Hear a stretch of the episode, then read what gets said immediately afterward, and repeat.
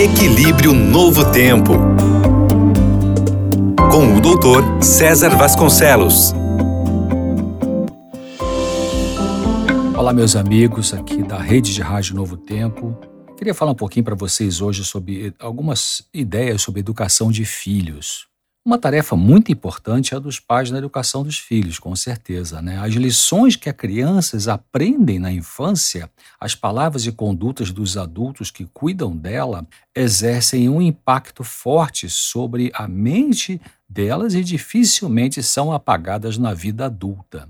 Mas não é raro nos depararmos com pais e mães impacientes que gritam com crianças pequenas na rua, no mercado, na calçada, no parquinho, parecendo histéricos. E alguns beliscam, né? Algum pai ou mãe belisca a criança, dá um aperto no braço da criança só porque ela pediu alguma coisa.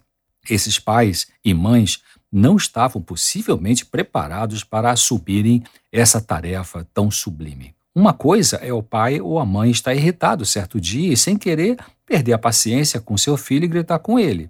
Outra coisa é isso ser uma regra, uma rotina. No primeiro caso, Peça perdão ao filho pelo seu ato, porque você teve uma atitude, né, um ato descontrolado. A sua irritação com seu marido ou com a sua esposa não justifica uma atitude abusiva verbal com seu filho, né? gritar com o filho. Os filhos copiam os comportamentos bons e ruins dos pais, bons e ruins. Não será justo, depois de reclamar do filho, ao ele se tornar um adolescente complicado, se você tem muito comportamento ruim, um exemplo péssimo como pai, como mãe. Então não adianta depois que esse adolescente copiou, absorveu, repete esse comportamento ruim, e aí você pode querer é, depois levar esse filho lá no psicólogo, né? Sem considerar que realmente tem um histórico aí atrás. Então, o seu filho, a sua filha, vai se tornar o que é como pessoa, né, em função da herança genética da epigenética, os fatores ambientais ali na gravidez, no início do nascimento, depende da qualidade da vida afetiva com vocês, pais, né, papai e mamãe, nos primeiros anos da infância, e também a, a, a criança se torna, o jovem se torna uma cópia do que observou no pai e na mãe. Se você, pai ou mãe, rotineiramente, costumeiramente, frequentemente perde o controle emocional, grita, faz escândalo, ataca o filho com palavras duras, com crítica e deprecia o cônjuge né, na frente dele, isso é abuso verbal, é um abuso emocional e precisa ser interrompido e tratado. Os filhos não têm culpa dos problemas que os pais tinham antes de casar e dos problemas que surgiram no casamento.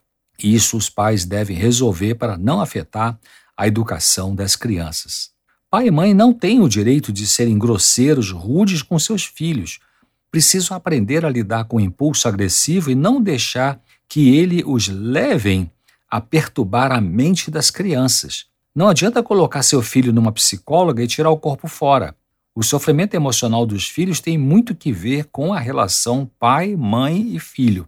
Uma escritora que eu gosto de citar chama-se Ellen White, num livro chamado Mente, Caráter e Personalidade, volume 2, página 552, ela diz assim: Eu vi uma mãe arrebatar da mãe de seu filhinho alguma coisa que lhe estava dando prazer especial, e a criança não sabia o que fazer. Ela caiu num choro por ter sido maltratada e prejudicada. Então o pai, para dar fim ao choro, castigou a criança sem piedade.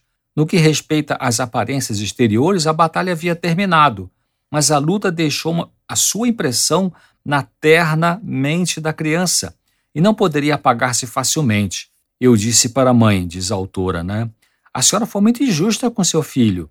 A senhora feriu a alma e ele é, feriu a, né, a mentezinha dessa criança e ele perdeu a confiança que tinha com você como mãe. Como é que você vai restaurar isso? Não sei. Então, essa mãe é, foi impulsiva, foi áspera, foi agressiva. Ela foi dominada pelos sentimentos e não teve cautela. E essa autora continua dizendo assim: agir movido pelo impulso do governo de uma família é a pior das práticas. Quando os pais contendem com os filhos desse modo, dão começo a uma luta muitíssimo desigual. E ela diz então: não é por um ato isolado que é formado o caráter, mas pela repetição de atos é que se estabelecem hábitos e se confirma o caráter. Por hoje é isso. Até breve, se Deus quiser.